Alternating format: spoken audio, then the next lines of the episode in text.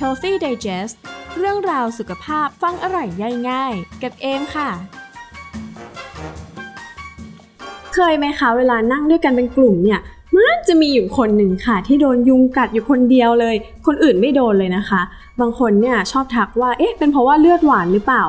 วันนี้ค่ะเราจะมาไขข้อสงสัยกันว่าทำไมยุงถึงชอบกัดคนบางคนมากเป็นพิเศษค่ะ ต้องบอกว่ายุงเนี่ยถูกจัดว่าเป็นฆาตกรอันดับหนึ่งของโลกเลยนะคะ โดยองค์การอนามัยโลกค่ะเขาเปิดเผยว่าโรคที่มากับยุงเนี่ยฆ่าชีวิตคนไปมากถึง 725,000 คนต่อปี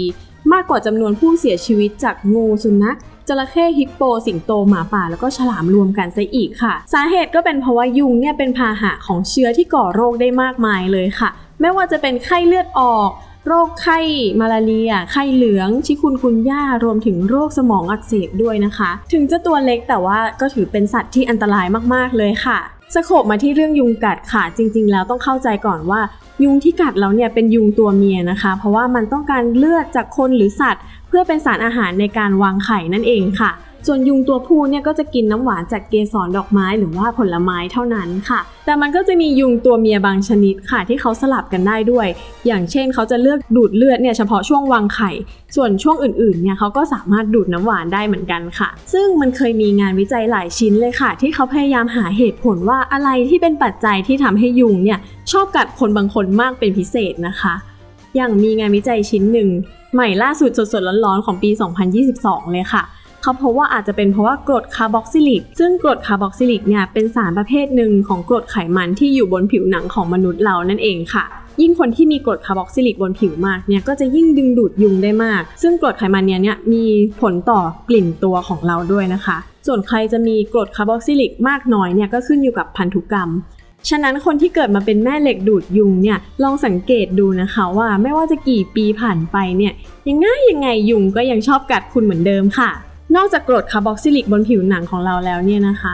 พบว่าคาร์บอนไดออกไซด์เวลาที่เราหายใจออกมาเนี่ยนะคะ ยังเป็นตัวที่ดึงดูดยุงให้มากัดเราได้ด้วยเช่นกันค่ะ เพราะว่ายุงเนี่ยมีความสามารถในการตรวจจับคาร์บอนไดออกไซด์ยิ่งบริเวณไหนที่มีความเข้มข้นของคาร์บอนไดออกไซด์มากเนี่ยนะคะ ยุงก็จะเข้ามาอยู่แถวๆนั้น บริเวณนั้นบินวนไปวนมานะคะ ฉะนั้นช่วงเวลาที่เราออกกำลังกายทำให้เราผลิตคาร์บอนไดออกไซด์ออกมามากๆ เนี่ย ก็จะมีโอกาสที่ทำให้ดึงดูดยุงได้มากด้วยเช่นกันค่ะ ตอนนี้มีปัจจัยเรื่องกรดไขมันบนผิวหนังไปแล้ว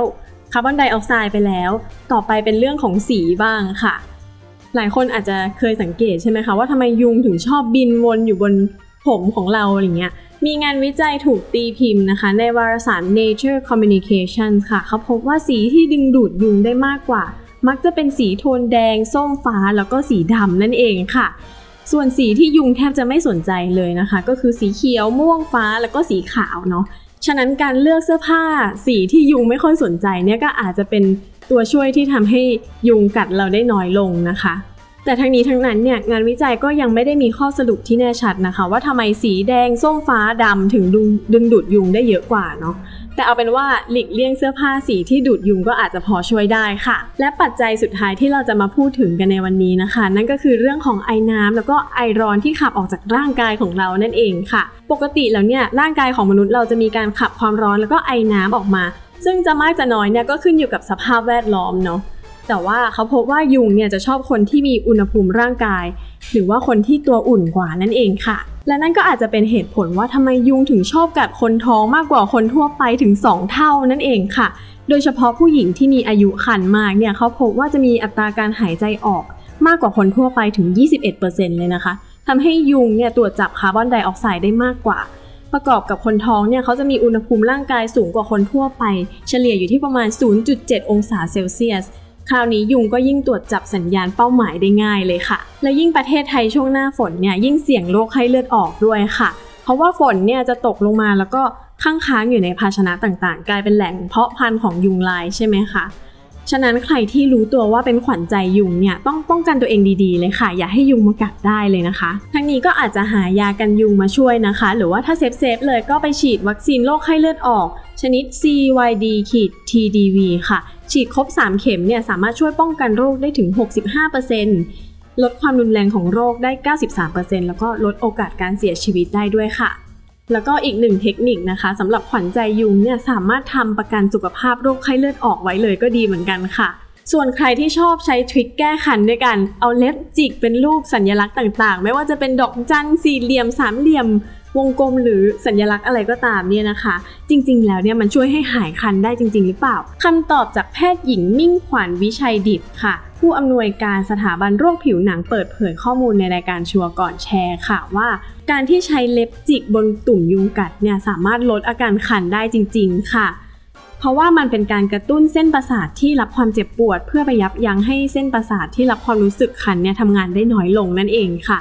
แต่ถึงจะช่วยลดอาการคันได้จริงเนี่ย หมอเขาก็ไม่ได้แนะนำนะคะ เพราะว่ามันอาจจะไปกระตุ้นให้มีการอักเสบเพิ่มมากขึ้น แล้วก็มีโอกาสเป็นแผลเป็นหรือว่ารอยดำต่างๆ ได้ง่ายขึ้นนั่นเองค่ะ ฉะนั้นดีที่สุดเนี่ยอย่าให้ยุงกัดตั้งแต่แรกเลยจะดีกว่าค่ะ แต่ถ้ายุงกัดไปแล้วเนี่ยตุ่มแดงเนี่ยมันก็จะหายไปเองภายใน 1-3 วัน พยายามอย่าแกะหรือเกานะคะ